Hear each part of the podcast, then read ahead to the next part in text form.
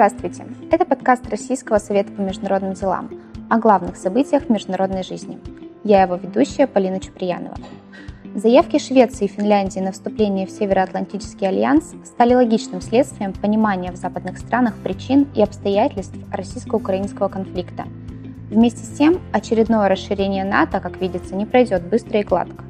В новом выпуске подкаста мы поговорим о том, какие факторы могут стать потенциальным препятствием на пути вступления Швеции и Финляндии в НАТО. Более того, мы обсудим расклад сил в Альянсе на сегодняшний день и его возможные изменения в случае успешного расширения – на наши вопросы сегодня ответит программный координатор РСМД Юлия Мельникова. Юля, привет! Привет! Я предлагаю нам с тобой начать с общественных настроений внутри Швеции и Финляндии. Очевидно, что в последние несколько месяцев поддержка вступления в НАТО в обоих государствах серьезно возросла. Но какими факторами, на твой взгляд, обусловлена эта динамика и насколько вообще устойчиво настроение как в финском, так и в шведском обществах?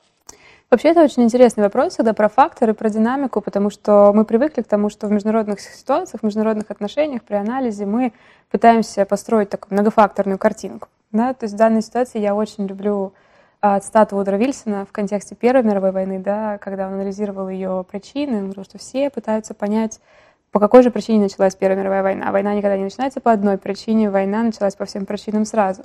Мне кажется, это очень простая фраза, но очень такая сильное впечатление оставляет. И в контексте нынешнего кризиса европейской безопасности, безусловно, тоже.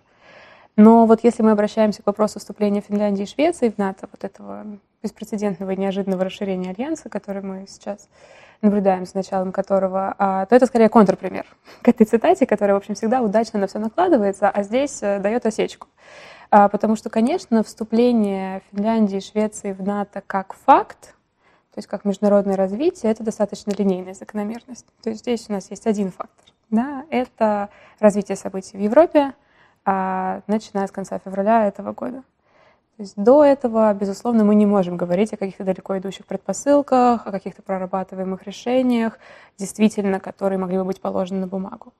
Другой вопрос, что то, как этот процесс развивался, то есть то, как эта дискуссия развивалась внутри а, Финляндии и Швеции с декабря, особенно в Финляндии, да, уже начали а в СМИ этих стран появляться гипотезы да, или рассуждения о том, а что было бы, если бы эти страны присоединились к Альянсу, и что вообще российские требования к НАТО значат для безопасности Финляндии и Швеции, вот это уже процесс многофакторный. Да, то есть здесь в первую очередь, я думаю, на то, что мы наблюдаем, конечно, воздействует э, ход событий на Земле. То есть события на Земле продолжаются уже третий месяц, да, если я права плохо считаю спонтанно. А если бы спецоперация закончилась быстро, если бы сегодня мы находились там на фазе переговоров, обсуждали бы модальность регулирования ситуации безопасности в Европе, вполне возможно, что этого решения бы так и не было доведено до конца, как было в 2014 году. Да? То есть события развивались стремительно, установился какой-то новый статус-кво, а все выступили с заявлениями против, да, но тем не менее Швеция, да, Финляндия сохранили свой нейтралитет. Сегодня мы этого не наблюдаем, и, конечно, затяжной характер компании тоже оказывает стимулирующее воздействие на эти государства. Ну, во-вторых, и многие, наверное, назовут этот фактор как в первых, но просто я не склонна так э, размышлять. Безусловно, это американская поддержка, британская поддержка, э, сопровождение этого процесса вступления. То есть мы слышали заявление со стороны Бориса Джонсона, со стороны американской администрации о том, что, безусловно, если э, страны пойдут на такой шаг, это решение будет поддержано. Что в период присоединения, пока стороны еще не попадают полностью да, под гарантии пятой статьи, им будет оказана также поддержка и будут даны какие-то гарантии безопасности, модальности которых мы не знаем. Если мы видим это в СМИ, значит, безусловно, это происходило по дипломатическим каналам и наверняка куда более активно, чем а, а, мы можем слышать сейчас а, в ходе официальных заявлений. Ну и в-третьих, это подводит нас, собственно, ко второй части вопроса. Конечно, настроение в обществе также сыграли свою роль а, в том, что этот процесс развивается быстро и, в общем-то, однозначно. Да, поддержка вступления в НАТО и в Швеции и Финляндии многократно возросла. В Финляндии в большей степени, чем в Швеции. То есть, если до начала операции это были совсем небольшие цифры, порядка 25-30%, то сегодня в Финляндии это больше 70%, да, по официальным данным. А это очень большой скачок. Да, и в Швеции, где примерно треть была за, треть против, сегодня 50-60% по разным данным за. Да, это меньший скачок, чем в Финляндии, но тем не менее заметный. Да, и, конечно, вот эти общественные настроения, они дали повод правительства Финляндии, в частности, говорить о том, что референдум не нужен, да, то есть страна не проводит референдум по вступлению, а поскольку общественная поддержка, мол, и так налицо. И две трети парламентского большинства, те самые необходимые для принятия этого решения, также сформировались постепенно, но сформировались, э, наблюдая за настроениями общества. То есть как, как бы если следовать логике западных СМИ и местных СМИ, а, общественные настроения даже более алармистские, чем политические, да, поскольку политические лидеры находятся а, в контакте прямом да, с другими лидерами. Так это или не так? Ну, то есть мы понимаем, что в нынешней ситуации проверить это мы не можем, но тем не менее факт остается фактом, что, конечно, общественная поддержка играет роль. А возможно ли такое, что пройдет какое-то время, эмоции немного поутихнут и поддержка, соответственно, снизится? А, я думаю, что если страны вступят в НАТО, если этот ну, процесс будет завершен, то а в чем может быть да, повод для снижения поддержки? Есть это станет фактом. Мы члены НАТО, мы будем развивать свою идентичность НАТО, да, мы будем работать с партнерами, действовать по этой модели. Мне кажется, что это уже процесс, который трудно обратим. Но в целом, несмотря на поддержку, сейчас уже становится понятно, что вступление как Финляндии, так и Швеции в НАТО это будет процессом отнюдь не самым быстрым и нелегким. Насколько было ожидаемо, что Турция выступит резко против вступления стран в альянс, и какие вообще твои прогнозы по поводу Турции? Для меня не очевидно. Сразу скажу. При ретроспективном взгляде, то есть он будет рассуждать, да, с позиции сегодняшнего дня, уже прошло несколько дней, да, с момента этого официального турецкого демарша, конечно, им всегда можно найти логичное объяснение. А, то есть э, от прагматичных аргументов вплоть до там, теории российско-турецкого заговора, которыми полон Телеграм. Да? Ну, всегда есть площадки. А, вот. А, конечно, если, например, рассуждать, исходя из того, какая страна НАТО гипотетически могла бы выступить против столь резко, да, и а, в открытую, ну, наверное, никакая другая, кроме Турции. Но предсказать этот шаг заранее, я думаю, может быть, только какие-нибудь самые проницательные тюркологи с э, другими данными э, могли. А, но, тем не менее, мне представляется, что этот шаг Эрдогана, он а, не показывает нам ничего принципиально неожиданного. Да? То есть он достаточно органично встраивается во внешнюю политику Турции последних лет, вот какой мы ее знаем. То есть действия Анкары, конечно, это никакой не альтруизм, там не поддержка российско-турецкой дружбы, это такая очередная попытка прирастить собственные ресурсы, причем как в Евроатлантическом регионе в рамках НАТО, так и на Ближнем Востоке, потому что торг идет же по курдскому вопросу, да, и позиции Турции а, в Сирии, да, и с курдами а, на севере, а, они, безусловно, позволяет эта ситуация Эрдогану манипулировать на различных полях.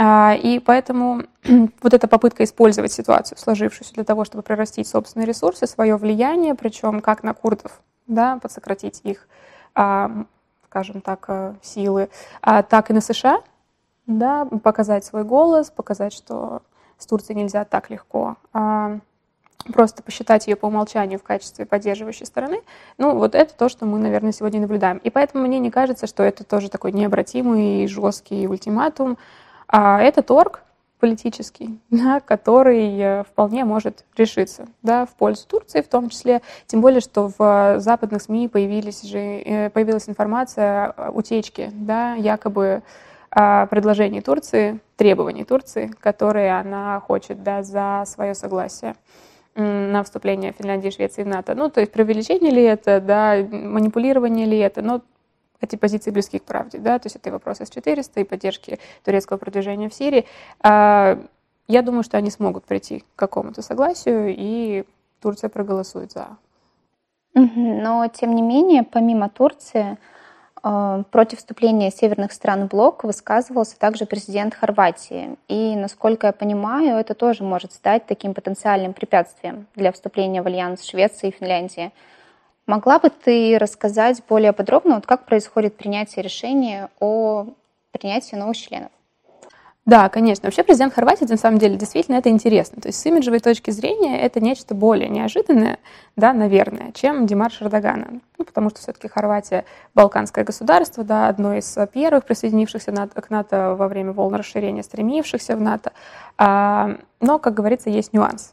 Да? А Хорватия парламентская республика, и мнение президента Хорватии, это, то есть вот эта история с президентом Хорватии, это примерно как история с президентом Республики Молдовы, да, Додоном, или, если угодно, президентом ФРГ Штайнмайером. Конечно, разница в имиджевом воздействии между Додоном и Штайнмайером, она а, ощутима, но так или иначе президент не ключевое лицо, на которое принимает решения в этих странах. И голосовать, э, утверждать, ратифицировать на вступление Финляндии и Швеции в НАТО будет не президент, а парламент Хорватии. А в то время как парламентское большинство на стороне расширения и премьер-министр в открытую на стороне расширения. Поэтому это интересно, но это э, не так принципиально. Что касается, собственно, процедуры, решения в Североатлантическом совете, собственно, почему сейчас все говорят о длительности этой процедуры, принимаются консенсусом. А, и более того, после того, как они приняты на саммите НАТО, они подлежат ратификации всеми государствами-членами а, по процедурам, предусмотренным законодательством этих государств. То есть где-то у нас смешанная республика, да, во Франции это президентская, где-то парламентская, поэтому а, так или иначе, да, этот процесс может действительно затянуться. Вот. И в случае Хорватии это, конечно, играет ключевую роль, именно процедура. Поэтому нас в любом случае ожидает очень насыщенный и, наверное, очень напряженный для международной общественности саммит НАТО в Мадриде, который пройдет в конце июня уже, в общем-то, скоро, где будет приниматься и это решение, и сопутствующие, и в том числе будет определяться, собственно, модальность того, на каких условиях и как будет выглядеть конфигурация войск НАТО в Финляндии и Швеции последние годы вообще в целом эксперты достаточно много говорят про внутренние противоречия в блоке. Понятно, что с начала спецоперации России на Украине НАТО стал демонстрировать такую большую сплоченность, однако первый же принципиальный вопрос, он вновь актуализировал вопрос по поводу единства Альянса. И на твой взгляд, можно ли вообще сейчас рассматривать НАТО как единый блок? И какой сейчас расклад сил? Спасибо большое за вопрос. На самом деле, это мой любимый вопрос вообще применительно к евроатлантической проблематике. На мой взгляд, никогда нельзя ничего рассматривать как единый блок, когда этот ваш единый блок состоит из 30, да, а в скором и 32 а, государств. И, к сожалению, действительно есть вот эта тенденция воспринимать НАТО как а, такой а, инструмент а, внешней политики США в Европе, да, такой а, рупор Вашингтона на этой стороне Атлантики. И при том, что влияние США в НАТО, оно неоспоримо, и финансовые вложения США в НАТО неоспоримы, а, которые, безусловно, дают ему и влияние, и ресурс а, мобилизации. А нюансы позиций государств-членов НАТО присутствовали всегда. Да, то есть они присутствовали и играли свою роль, как на саммитах в Уэльсе в Варшаве, да, после первого украинского кризиса, когда, собственно, голоса восточноевропейских государств а, были не последними да, в принятии решения о размещении а, батальонов да, по границам, а, так и в 2008 году, когда членство Украины и Грузии было, в общем-то, поставлено на паузу, процедура их потенциального присоединения не в последнюю очередь благодаря усилиям Германии. Поэтому Североатлантический альянс до последнего времени, да, до спецоперации, как ты правильно заметила, а, это такая солнечная система, где страны расположены на своих орбитах, а, и чем ближе они к ядру, то есть к США, да, к такому центру мозговому принятия решений, к бюрократии натовской, а, тем, в общем, они, наверное, более активны. А чем они дальше, тем, собственно, там и холоднее а, по поддержке каких-то всех решений. Это могут быть мелочи, но дьявол, как мы знаем, кроется в деталях. Да? То есть оси для вариации позиций в НАТО, да, это локальная глобальная с точки зрения интересов безопасности и атлантистская европейская, ну, в грубой такой, да, дихотомии, как вот на русском языке мы называем это обычно, а с точки зрения того, какими средствами эти интересы безопасности реализовывать да, и каждая страна по этой системе координат как-то движется. Да, то есть в ядре у нас убежденные атлантисты, да, у них глобальный фокус альянса, это вот то, что мы сейчас слышали а, из уст британского правительства, да, что НАТО должна стать глобальной, это, в общем, не новость, стратегическая концепция 2010 года, она тоже была об этом же, другой вопрос, что потом трудностей было много. Да, это США, это Великобритания, и а, атлантистский дискурс, в общем, поддерживают, правда, тут скорее словом, чем делом, да, близкие к США Нидерланды, в Европе, Норвегия, северная, кстати, страна, да, и что, в общем, не так, не безинтересно, да, в нынешней ситуации. Польша, страны Балтии, то есть все вот эти а, проамериканские страны Альянса. Далее у нас есть группа государств с таким фиксированным фокусом на расширенной Евроатлантике. То есть это традиционная зона ответственности, да, НАТО — это Европа, плюс смежные регионы, которые представляют интерес или представляют угрозу. То есть это Западные Балканы, Ближний Восток до тех пор, пока это интересно государственным членам. Да, та же Ливия для Франции была принципиально да, в свое время. А, Северная Африка да, здесь также. Это крупные страны НАТО, от которых зависит, в общем, что-то и ресурсно, и политически, которые имеют вес. И мы наблюдали во время президентства Трампа, конечно, за их вот этими, ну, сложно назвать метаниями, но за вот этой динамикой в их стратегической культуре между атлантийскими и европейскими настроениями. И, что важно, опять же, в контексте присоединения двух новых стран, в НАТО огромная серая зона государств, которые, по сути, не имеют черт таких э, ярко выраженных интересов безопасности. То есть это Центральная Европа, это некоторые страны Западной Европы, которые не расположены на каких-то стратегически уязвимых э, местах.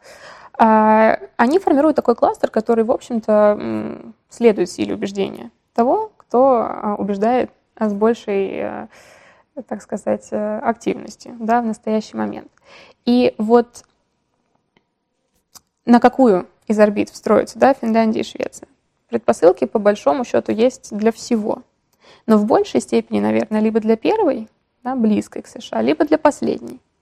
Ну, той, которая существует и, в общем, поддержит по умолчанию «за», да, скажем так. И вот этому по умолчанию «за» сегодня, конечно, способствует, как ты отметила в вопросе, многие факторы. Да? То есть это и идеологическая составляющая, которая для европейских стран все равно очень важна, верим мы в нее или нет. Это и культура отмены, да, которая, когда вы трактуете так это или не так в категориях хорошо и плохо, какие-то события, которые происходят, ну, выступать за плохо, да, общепринятое, наверное, никто не будет. Да, и в таком гомогенном альянсе это тоже фактор, в общем-то. Ну и объективные интересы безопасности, модальности безопасности, конечно, будут следствием, следствием того, какую модель для себя да, Швеция и Финляндия выберут для участия в НАТО. Вот давай тогда попробуем э, смоделировать такую ситуацию, при которой у нас уже есть успешное вступление Финляндии и Швеции в альянс. В этом случае как изменится расклад сил на Балтийском море с учетом уже публично заявленных позиций о том, что Швеция и Финляндия будут против размещения инфраструктуры НАТО на своей территории? И вообще, насколько это возможно, чтобы страна вступила в альянс и при этом там не было инфраструктуры НАТО? Ну, гипотетически возможно все. Да, у нас есть модель Норвегии и Дании, у которых действует официальный мораторий на размещение ядерного оружия, во всяком случае, на их территории, и иностранных войск в мирное время. А, но это как бы не такая, да, это не серебряная пуля, это не универсальное средство снять да, угрозу безопасности для всех. А потому что, ну, во-первых, есть внутренние войска, они иностранные, да, на которые на территории, безусловно, будут присутствовать. А, а во-вторых, сегодня, да, страны говорят, что мы против, мы не хотим, но при этом, в частности, Финляндия говорит о том, что она бы не хотела связывать себе руки.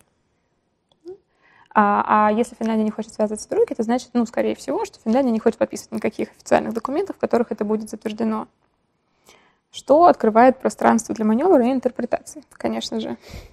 Да, то есть э, здесь нужно понимать, наверное, несколько вещей что с исходной точки зрения, принципиально с точки зрения военной инфраструктуры, вступление в НАТО мало что изменит в Швеции и Финляндии. То есть их армии, они и так высоко комплементарны натовским. То есть оба государства, члены программы НАТО «Партнерство ради мира», а, и отнюдь не первого ее этапа, а достаточно продвинутых уровней участия. Да? То есть программа предполагает три уровня участия, и Швеция и Финляндия, они участвуют и в программах а, по планированию и анализу в НАТО, и а, развивают какое-то киберсотрудничество, сотрудничество по борьбе с киберугрозами вместе с ЕС, а ЕС координирует свою киберполитику с НАТО. И они регулярно участвовали в учениях, а, под эгидой НАТО, поэтому армии этих стран высокомодернизированы уже сегодня. Да, обе страны приобретали американские вооружения. С 2018 года военные, военное сотрудничество США получило дополнительный импульс в трехстороннем формате. А, они также да, являются участниками оборонного сотрудничества государств Северной Европы, а все оставшиеся государства Северной Европы входят в НАТО. Да, и здесь, а, конечно, работать с НАТО дальше странам будет удобно. Да? А, Каким образом? Да, здесь у нас да, возникает целый ряд вопросов. Ну, во-первых, это линия соприкосновения, да, которая, ну, уже многократно все говорили, намного длиннее становится граница России и НАТО. Как обеспечить, э, как минимизировать риск инцидентов да, по линии вот этого соприкосновения. А, это вот на базовом, да, таком уровне обычных вооружений, в общем, да, если мы не берем ядерные. А, во-вторых, это, собственно, где и как будут размещаться силы этих стран, которые теперь силы НАТО, ну, в частности, в Финляндии. Да, то есть мы видим, что сейчас идет укрепление восточных рубежей НАТО. Да, по итогам спецоперации, ну, в ходе спецоперации принимаются такие решения, что усиливаются группировки в Болгарии, в Румынии, да, уже у нас есть многонациональные батальоны в Восточной Европе. Будет ли такая опция возможна, да, например, для Финляндии? А встанут ли туда коллективные натовские войска? Если нет, куда поедут финны? Куда поедут шведы? Да, и Швеция и Финляндия участвовали во внешних операциях НАТО в Афганистане, в Ливии. То есть э, они, в принципе, к этому готовы. Это тоже нужно учитывать. Э, ракеты самой различной дальности, да, ПВО. Да, если закупки вооружений американские, натовские, где будут расположены да, новые средства ПВО? Как это меняет структуру? То есть я не военный эксперт, но вот с точки зрения таких, э, ну, то есть чтобы вот расписать, да, по тому, сколько танков нужно поставить, чтобы всем было хорошо. Но вот с точки зрения таких принципиальных вопросов, эти вопросы, конечно, будут вставать перед Россией, перед ее западным флангом, перед ее северным флангом, перед Балтийским флотом, да, который в Балтийском море, там, где теперь большинство стран, все остальные, да, входят в НАТО. И, конечно, эту модальность нужно будет определять на практических переговорах. А что здесь хорошо? Здесь хорошо то, что, как правило, разговор между экспертами по безопасности он наиболее предметный, наименее политизированный, да, и наиболее профессиональный. Еще со времен Холодной войны так говорят во всяком случае, и действительно, ну, они понимают цену ошибки. Что плохо, то, что сейчас не вполне понятно, когда об этом договариваться. Потому что, опять же, не, завершившийся ход событий на Земле, на Украине, да, он постоянно, в общем-то, меняет картину да, насколько высока опасность, насколько к этому политически можно привязаться. Да? То есть это тоже предмет для политического манипулирования. То есть ты, только ты сам решаешь, насколько тебе это опасно. Да? А, по идее, это все нужно решать сейчас. Да? Для России, в первую очередь, а, наверняка это прорабатывается по дипломатическим каналам, чтобы к моменту вступления в альянс в документе было написано, на каких условиях, как, что происходит. А, и при этом мы находимся да, в активной фазе кризиса, когда каждый день ситуация меняется, и принять какое-то решение относительно того, какие гарантии ты кому даешь, когда непонятно, что будет завтра, тоже как бы вопрос такой дискуссионный, причем со всех сторон. Это и повод для давления со стороны США, это и, опять же, внутренние все настроения, это и со стороны России, да, могут быть какие-то... Также мы тоже не можем принять это решение, потому что нам непонятно, как нам укреплять наши рубежи, кого, сколько, куда поставить. Вот, поэтому вот я могу только так же задать вопросы, как все, вот, поставить их, во всяком случае. А давать ответы на них, наверное, должны уже специалисты. Вступление Швеции и Финляндии в НАТО вполне возможно изменит расклад сил и в арктическом регионе, можно ли считать, что с тезисом про Арктику как территорию международного сотрудничества нам придется распрощаться? Но здесь, строго говоря, конечно, нет никакой причинно-следственной связи между вступлением в НАТО да, и милитаризацией Арктики, ну вот по большому счету. Потому что Норвегия, например, член Арктического совета, да, один из первых членов НАТО, исконный член НАТО, в общем-то, да, и это никак не мешало ни ей, ни тем более США и Канаде развивать свое сотрудничество в Арктике на принципах, основанное на принципах демилитаризации, да, и международного сотрудничества. А другой вопрос, что в условиях фактической блокировки российского представительства в Арктическом совете, да и в принципе парализации этого механизма, конечно, а диалоговые форматы отсутствуют да, на данном этапе и говорить о том, что с пятеркой входящих в Арктический совет стран в ближайшее время получится наладить какие-то там совместные проекты, экспедиции, исследования, наверное, мы сейчас не можем. А, вот в краткосрочной перспективе, во всяком случае. Тем более, что здесь наверняка а, актуализируется идея о милитаризации Арктики, о гибридном противостоянии в Арктике, а, о киберфлоте США, да, все вот те вещи, которые раньше воспринимались скорее как а, ну, такой вопрос отдаленного нереалистичного будущего, да, а, или каких-то вероломных планов а, наших партнеров за океаном. Да, то есть в нынешней ситуации, да, к сожалению, определенность и статус-кво в Арктике нарушен. Другой вопрос, что международное сотрудничество, да, это не есть только сотрудничество в рамках Арктического совета. Да, то есть если мы воспринимаем международный как а, двусторонний в том числе, то, конечно, а, в Арктике сейчас а, актуализируется фактор Китая. Китай долгое время а, проявлял интерес к арктическому сотрудничеству с Россией, в частности, да, к использованию Северного морского пути, а, вложениям в инфраструктуру а, на севере но при этом, конечно, Россия до последнего времени с большой настороженностью относилась к этим инициативам, потому что китайцы называют Северный морской путь ледовым шелковым путем, как известно, а, и видят э, мир несколько иначе, чем э, многие другие государства. И поэтому вот здесь, конечно, тоже открывается большое пространство для торга. То есть в условиях отсутствия других международных партнеров Китай, с которым Россия, в общем, действительно находится в хороших отношениях и развивает стратегическое партнерство само по себе, становится неизбежным и, наверное, единственным союзником, в том числе противовесом да, западным державам в Арктике. А Индия также проявляет интерес э, к освоениям какого-то формата арктического сотрудничества с Россией, хотя бы в части зеленой и синей экономики, да, развития налаживания торговых путей. То есть если этот вот треугольник Россия, Индия, Китай будет формироваться каким-то образом на более интенсивных началах, да, в среднесрочной перспективе, может быть, да, а не пойдет просто по пути сохранения энергетического сотрудничества и, может быть, наращивания торгового оборота, а, то а, мы можем, может быть, а, прогнозировать даже переход вот этой вот фразы да, многостороннее сотрудничество в Арктике в несколько иную географическую плоскость. Но то, что касается, конечно, собственно, натовской стороны, здесь без оптимистичных прогнозов.